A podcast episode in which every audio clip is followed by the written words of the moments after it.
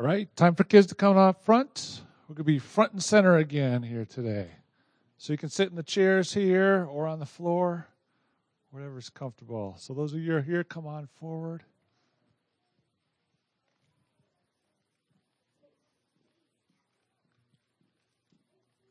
Yep, we're going to be lighting more candles today. So come on up. All right. Good to see everyone. Okay, so last week we began the Advent season, right? And Advent is when we anticipate Jesus' coming or his arrival, right? We're waiting for Jesus to come. And so we lit, lit the first candle last week, so we'll light that. Who remembers what this one's called? Good, the expectation candle, because the people expected that a Savior would come, right? They believed that a Savior was coming. So today we're going to light the second candle. And the second candle is called the prophecy candle. Everyone say prophecy candle. Prophecy candle. Yeah, prophecy candle. Now, who knows what the word prophecy means? Anybody? Ooh, Ezra, what do you think?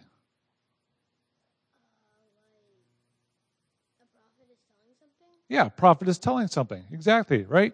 So prophecy is where God's word is for, foretelling that something will come. It will happen. So it's a telling of something that God will do according to his word. And so the people of God believed that a Savior was coming. They expected it because it had been told to them. It had been told to them. There were many places throughout the Old Testament where these prophecies, these recording of God's word about what would happen, are written down. And so many of these prophecies told of where the Savior would be born, where he would come from. They told of how the Savior would come, and they told of when he would come. And so there was lots of prophecies, God's word telling about the Savior coming. One of those is in the book of Micah, chapter 5, verse 2. It says, But you, O Bethlehem, who are too little to be among the clans of Judah, from you shall come forth for me one who is to be ruler in Israel. And so this verse tells us that a ruler, a king, was going to be coming, and he was, he was going to be coming from the city of Bethlehem. Now, do you know who was born in Bethlehem? Yeah, good job. Jesus Christ was born in Bethlehem, right? So it was a prophecy telling us of the Savior Jesus who is to come. So that's one example of prophecy about the coming Savior. And there were lots, lots more throughout the Old Testament that would tell about the coming Savior. So, what was our first candle called? Expectation candle. Yeah, because they expected the people of God believed that a Savior was coming. And our second candle today was called. Prophecy candle because God had told that the Savior was going to be coming, right? And so the people were then able to believe it. All right? So thanks for coming up. You can go back and have a seat.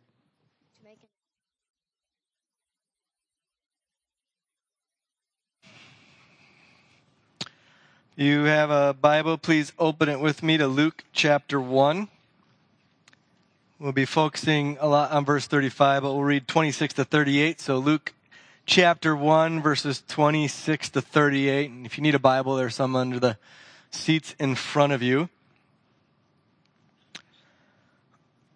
one of our issues is that we are flesh and blood, we have eyes, we taste, we touch. Uh, and so things in the unseen realm and the supernatural realm are difficult for us. So one of the failings of mankind has always been kind of an anti-supernatural.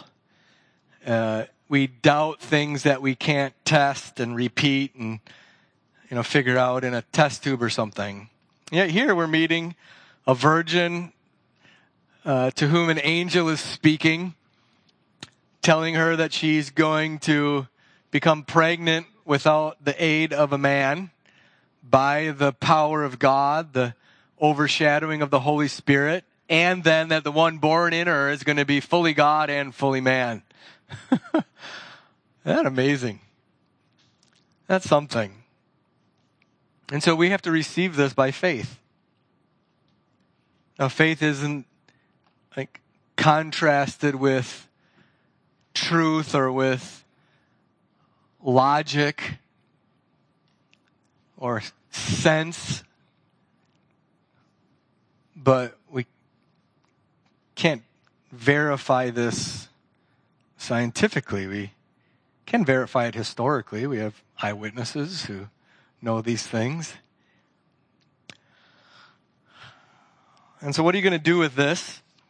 This is the revelation of our Savior, the eternal God. And so, I hope you can receive it by faith and with awe and joy and delight and even fear. Isn't this a wonderful thing?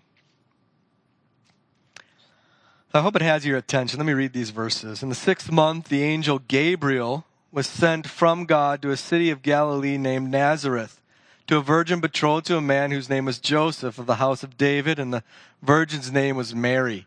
One of the things with Luke is Luke was a historian. He was a medical doctor who uh, had some backing in history. He was writing this probably for the Christians in and around Rome. And he is very uh, detailed. He gives names and lots of names because these people are still alive and you go check with them. And he came to her and said, Greetings. This is the angel speaking. Greetings, O favored one. The Lord is with you. She was greatly troubled at the saying and tried to discern what sort of greeting this might be. And the angel said to her, Do not be afraid, Mary, for you have found favor with God. Behold, you will conceive in your womb and bear a son, and you shall call his name Jesus. He will be great, will be called the Son of the Most High and the Lord God will give to him the throne of his father David, and he will reign over the house of Jacob forever. And of his kingdom there will be no end. And Mary said to the angel, How will this be, since I am a virgin? And the angel answered her, The Holy Spirit will come upon you, and the power of the Most High will overshadow you. Therefore, the child to be born will be called Holy the Son of God. And behold, your relative Elizabeth in her old age has conceived a son, and this is her, and this is the sixth month with her who is called barren. For nothing will be impossible with God. And Mary said, Behold, I am the servant of the Lord. Let it be to me according to your word.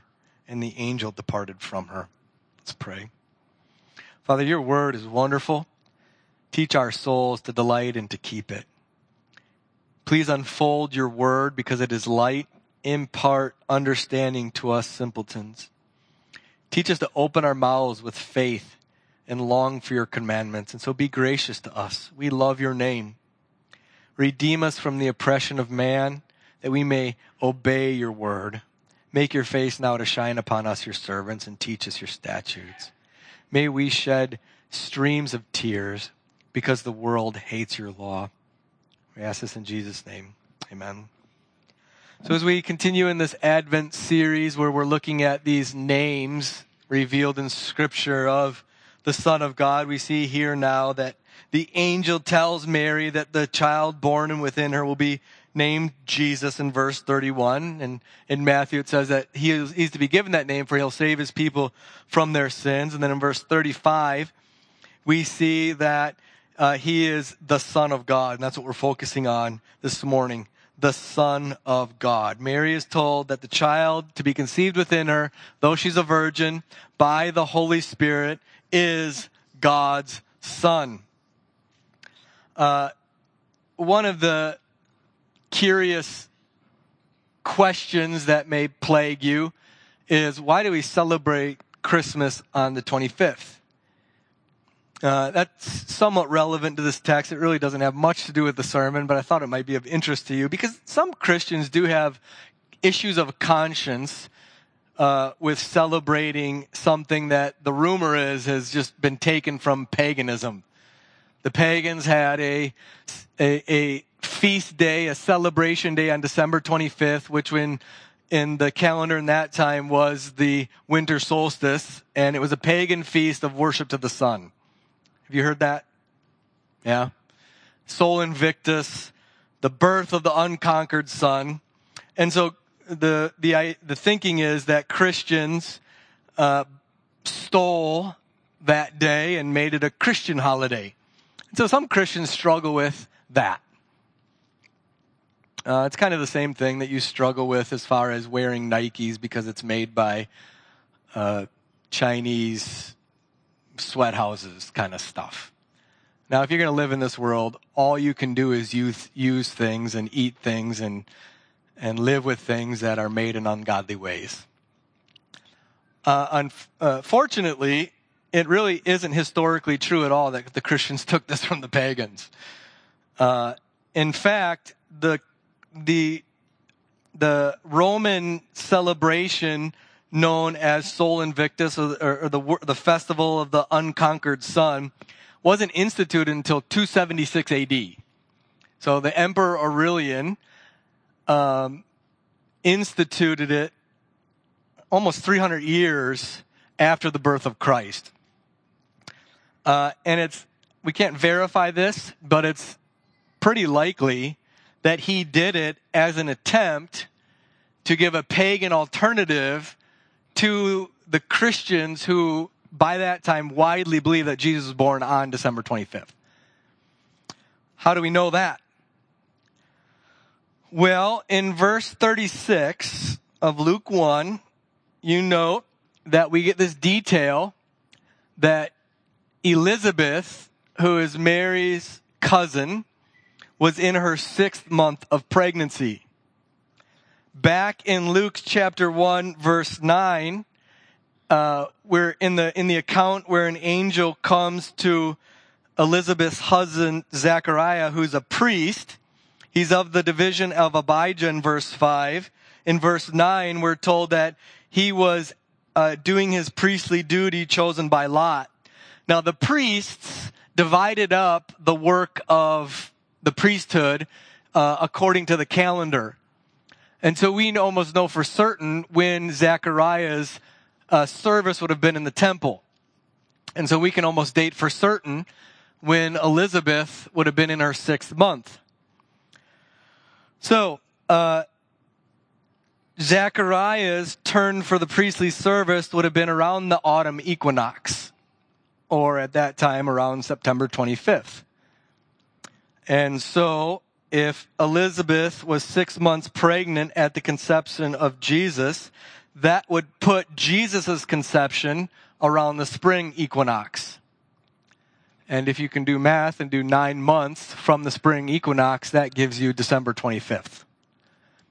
That's why the Christians dated uh, Christmas or the celebration of Christ's birth around December 25th. Now, how many of you heard of the 12 days of Christmas? Uh, do you know where that comes from? Oh, you're learning something this morning. I learned it this week.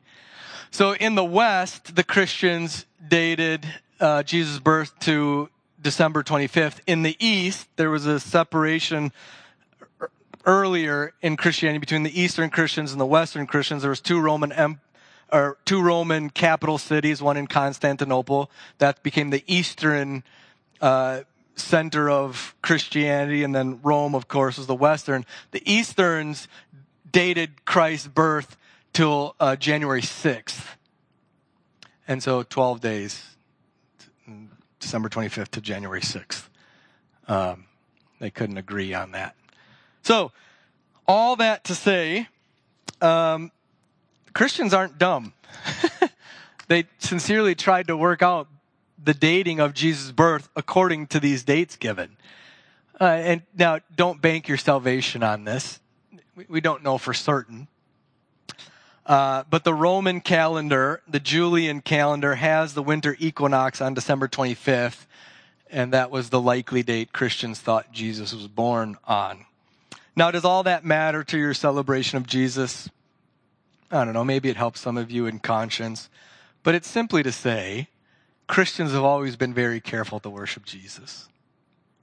They, they, they want to know things about him. And even some of the colors and decorations and all of that um, are intended to communicate something to you about Christmas. Now, of all of the holidays that we celebrate, Christmas alone gets a season. Everything else gets a day. Christmas gets at least a month. And I know some of you, the common joke is we celebrate it early and early. I think it's a great thing. Uh, what a delightful season. So we need Christ, don't we? One of the truths, as I was thinking about the text we're in, of course, this is about Mary. I mean, it's not mainly about Mary, but we see Mary, this young teenage woman who is told this incredible news. I don't know. I'm not a woman, obviously, but you guys, you, you ladies can probably put yourself in her shoes when you first find out you're pregnant. Um, I, being with my own wife, it, it's a lot of joy, but it's also like life is over. Everything's changed. I am going to give my existence to the raising of this child. And, and now you have this additional reality of as a virgin and all that comes with it. And of course, nobody knows a child better than her mother. Mandy, when she was pregnant, as I'm sure is true of you, you know, could tell what was going on in there, could tell if there was a problem, got used to different rhythms when they were awake and when they were asleep, or he or she was awake or asleep. And then, of course, when they're born, you know your child intimately. You can be in a room with a bunch of kids and pick out your child's cry uh, among all the other children. So mothers know their children best. And yet here, Mary couldn't know the, the truth of who her child is. She had to have it revealed to her from heaven. She couldn't know. She couldn't know that he was going to be the eternal king reigning on David's throne. She couldn't know that he was God. She couldn't know that he was the Son of God. She had to have an angel sent to her to tell her in her own language these things. And so we see in this again the reality of our weakness, the distinction between God and man, from the infinite to the finite, and even more from the holy to the sinful. We cannot know the truth of Christ unless heaven reveals it to us. Mary, the mother of Jesus, the one who would know him more intimately than any other, the one who would birth him, the one who would hold him first, the one who would nurse him, the one who would burp him, couldn't know this. She needed it explained to her. So, this is, of course, rather applicable if you are yet to believe that Jesus is the Son of God sent to be the Savior of sinners. You need God. You need to humble yourself before God and plead with Him. Mary, after she received this revelation, sings a song in verses 46 to 56. And one of the things she sings is that God scatters the proud in the thoughts of his heart. He brings down the mighty. He exalts the humble. He fills the hungry with good things, but the rich he sends away. This is again the reality that if we do not humble ourselves and receive God's revelation, we will have nothing. And so, will you, please? Do you think so highly of yourself that you reject revelation from God? Are your thoughts so high that you will not humble yourself under the very word of God. And you ask, well, how do you know it's God's word? Well, how, how do you know it's not? There's been billions of people from over thousands of years, and all places on earth who have humbled themselves and accepted this, and you won't. So it does take humility. Look, look if you would, back in Matthew 11. We're going to go here a couple of times, so you might want to keep your finger there. In Matthew 11, verses 25 to 30, Jesus says something very similar. Matthew 11, 25, Jesus said, I declare to you, I thank you, Father, Lord of heaven and earth, that you have hidden these things from the wise and understanding and revealed them to little children. Yes, Father, for this was your gracious will. All things have been handed over to me by my Father, and no one knows the Son except the Father, and no one knows the Father except the Son, and anyone to whom the Son chooses to reveal him. We are utterly dependent on God's grace. Look at that in verse 26. God's grace. The, the center of the grace of God is that He would reveal His Son to you. Grace's gift, the greatest gift is Christ, and the greatest gift to you is Christ revealed by the Heavenly Father to you. Jesus continues on in that passage Come to me, all who labor and are heavy laden, and I will give you rest. Take my yoke upon you and learn from me, for I am gentle and lowly in heart, and you will find rest for your souls. For my yoke is easy and my burden is light. Isn't that, if we connect these two and we think about Mary, the God is very kind in saying that it's just, just know this one thing, my son. You don't have to know everything, but you got to know this one thing. Isn't that a relief of burden? You don't have to know all of the intricacies of government. You don't have to know what's going on in the headquarters of Moderna or Pfizer. You don't have to know all the things that you want to know. You have to know this one thing. Jesus is the Savior of sinners.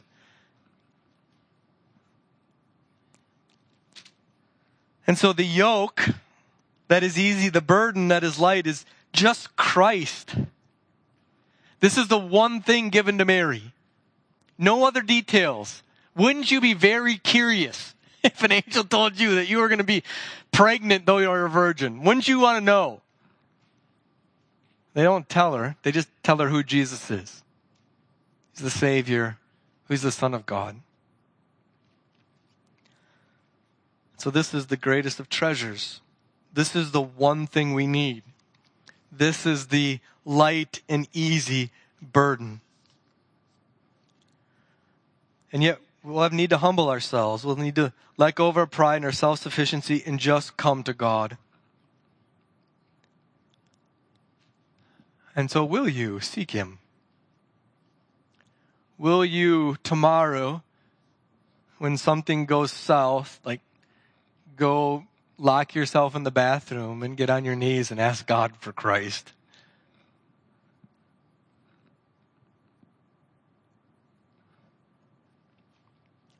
And so, who is this Christ? That's the center of this passage. We need Christ.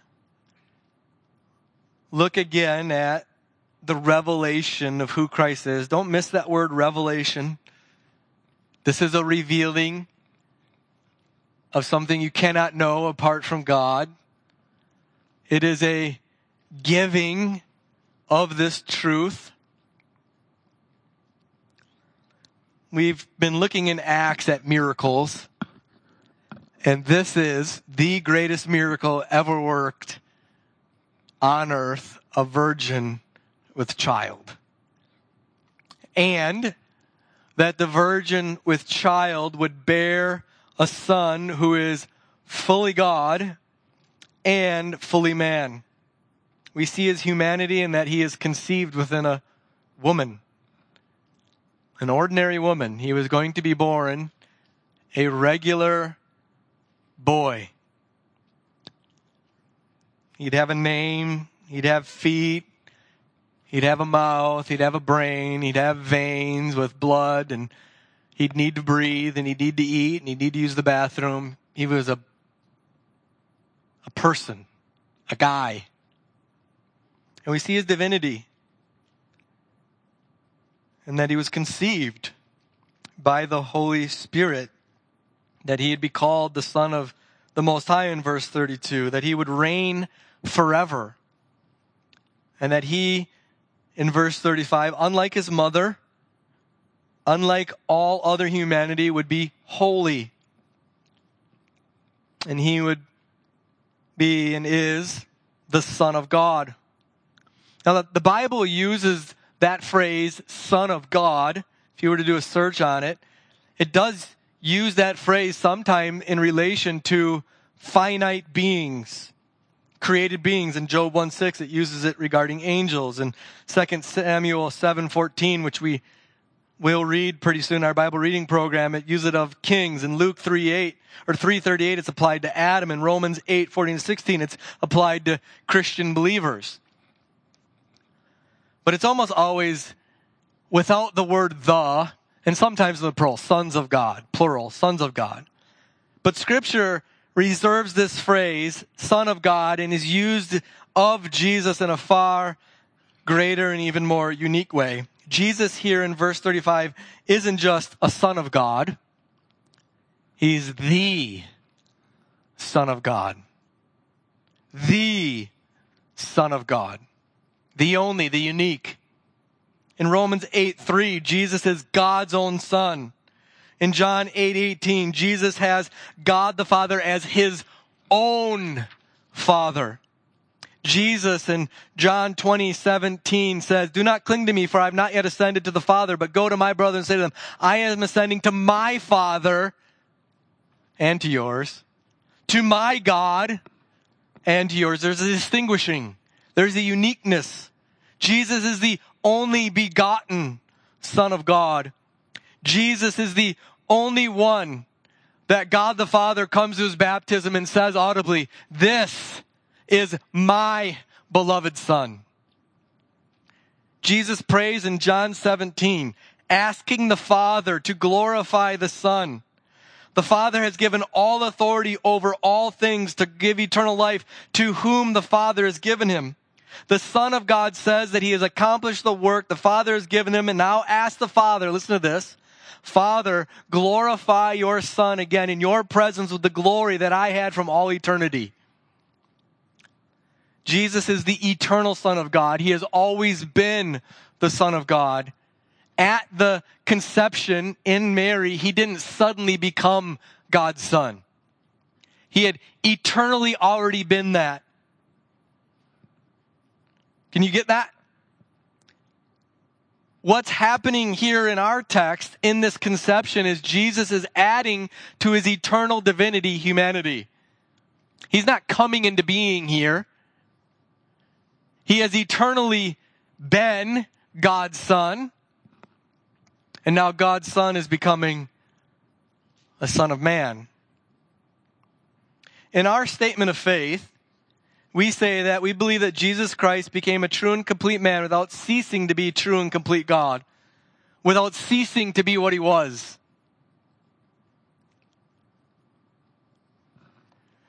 In the Baptist Confession of Faith, 1689, we read that Jesus was conceived by the Holy Spirit in the womb of the Virgin Mary, that thus two whole, perfect, and distinct natures were inseparably joined together in one person.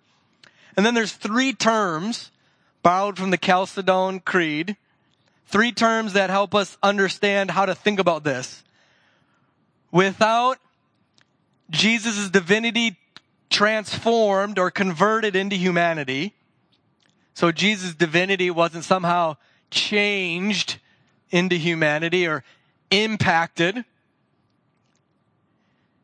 Jesus's two distinct natures in one person weren't mixed, weren't like all blended up inside of them. They were two distinct natures. Neither were they confused. Jesus is fully God and fully man, truly God and truly man in one person.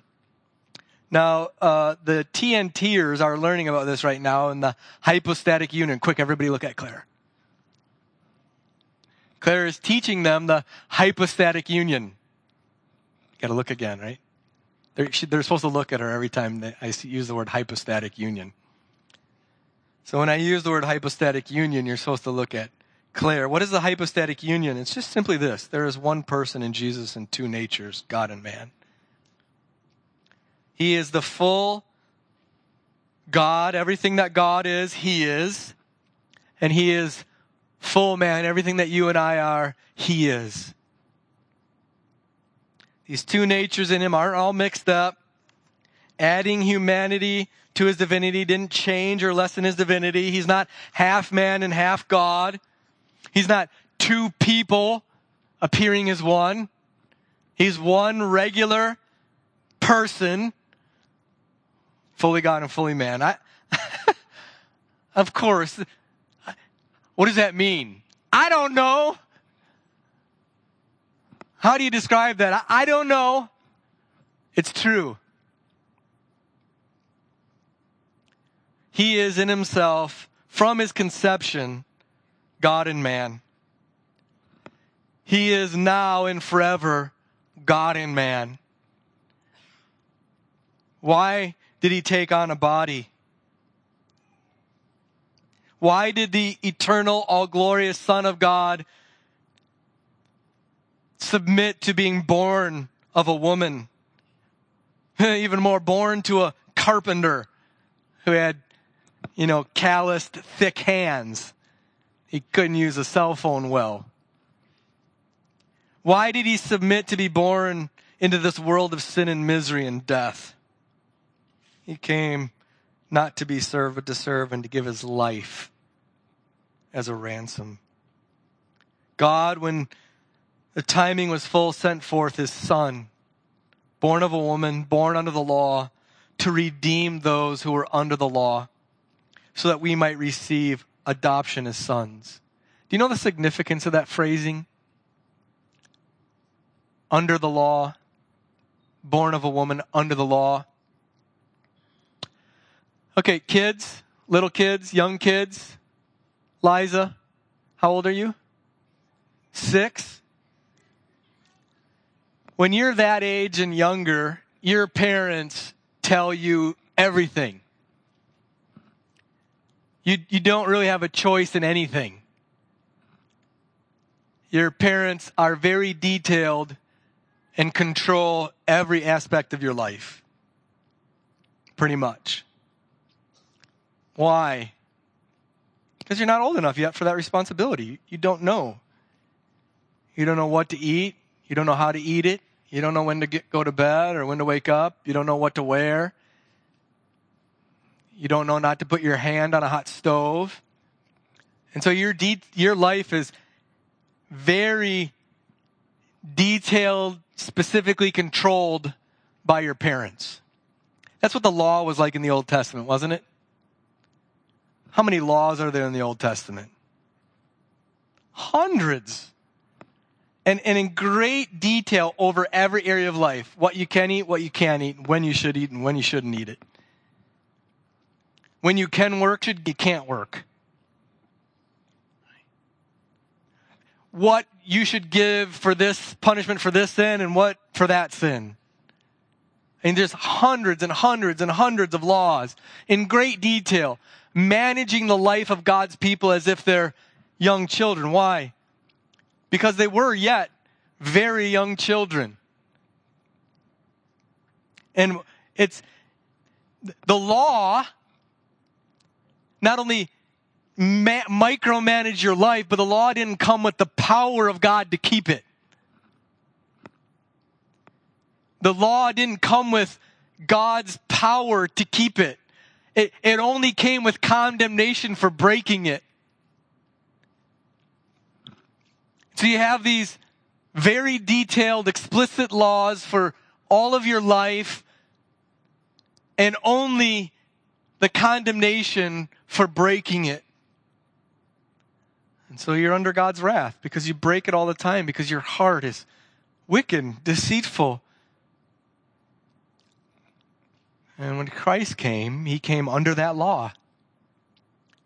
And he submitted to it. Every part of it. Even the ceremonial stuff. He was circumcised on the right day. He was presented to the priests on the right day. When his mom told him to do something, he always said, Yes, mom. And he always did it with a glad heart. He ate what he should eat, and he refused to eat what he shouldn't eat.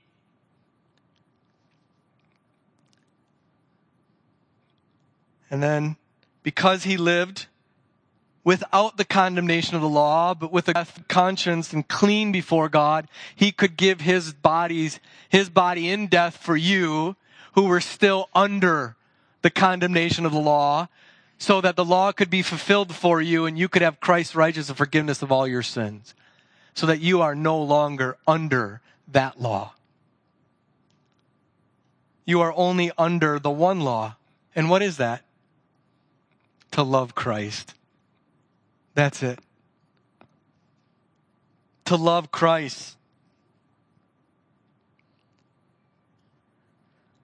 And so when we look at what the angel revealed to Mary, and we consider again Matthew 11 when Jesus, come to me, all you are weary and heavy laden. What is more wearisome and burdensome than the knowledge of your sin before a holy God? And your lack of ability to keep it in yourself and your consistent failure. And now you're freed from that condemnation and you're told to do one thing, not hundreds. One thing. Love Christ with all your heart, soul, mind, and strength. Heart, soul, mind, and strength just means with sincerity. Of course, you'll never do it perfectly. Isn't that a relief? You can eat ham and love Jesus.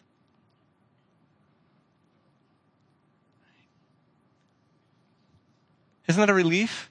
One thing. Just love Christ, seek Christ. When Jesus was on earth, he was constantly healing people, wasn't he? Blind people cried out to him, paralytics were carried to him, people afflicted with leprosy begged him. Isn't that you? Blind and crippled and full of leprosy in our souls. And what do we need? We just need Jesus. That's it. I read this morning in a prayer book produce in me self despair that will make Jesus precious to me. Is that a good prayer?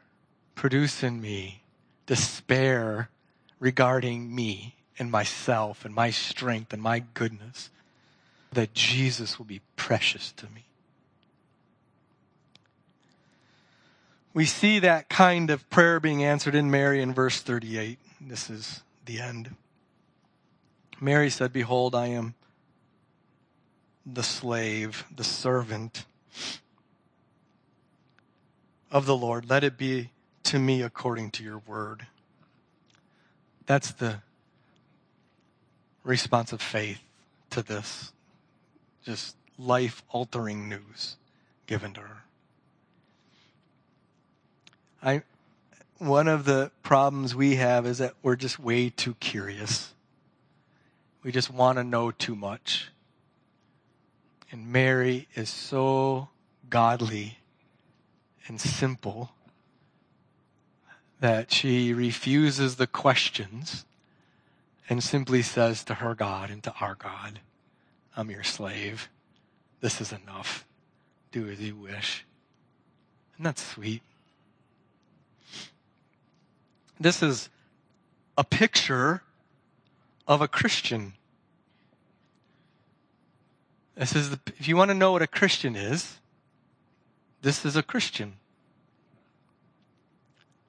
Do, do as you want with me, God. I'm your slave. Do, do, do what you want. I'm your slave. Now, I haven't messed with you yet, so I'm going to do it when I close. It's easy to say that, isn't it? Now say that to your husband.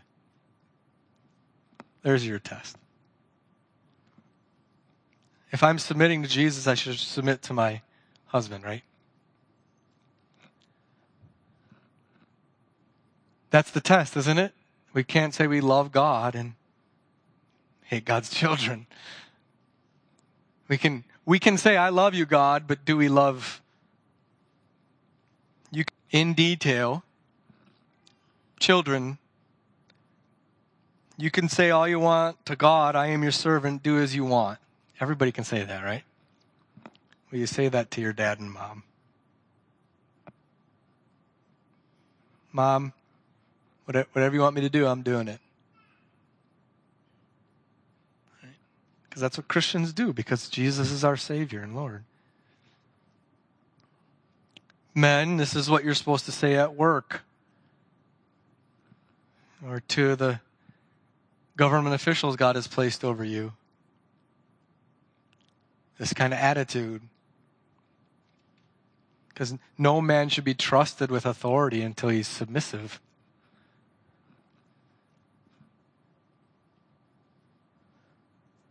So Mary is a great picture of submission. Anyone can say that they submit to Jesus, but do we submit to those to whom Christ tells us to submit to? Wouldn't it be the most wonderful Christmas present to those that God has put over you to have that kind of attitude? Wouldn't that be the best?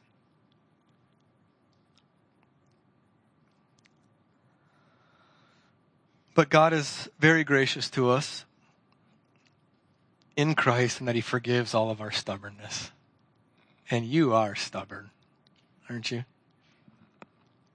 Aren't you stubborn? And isn't God the God of stubborn people?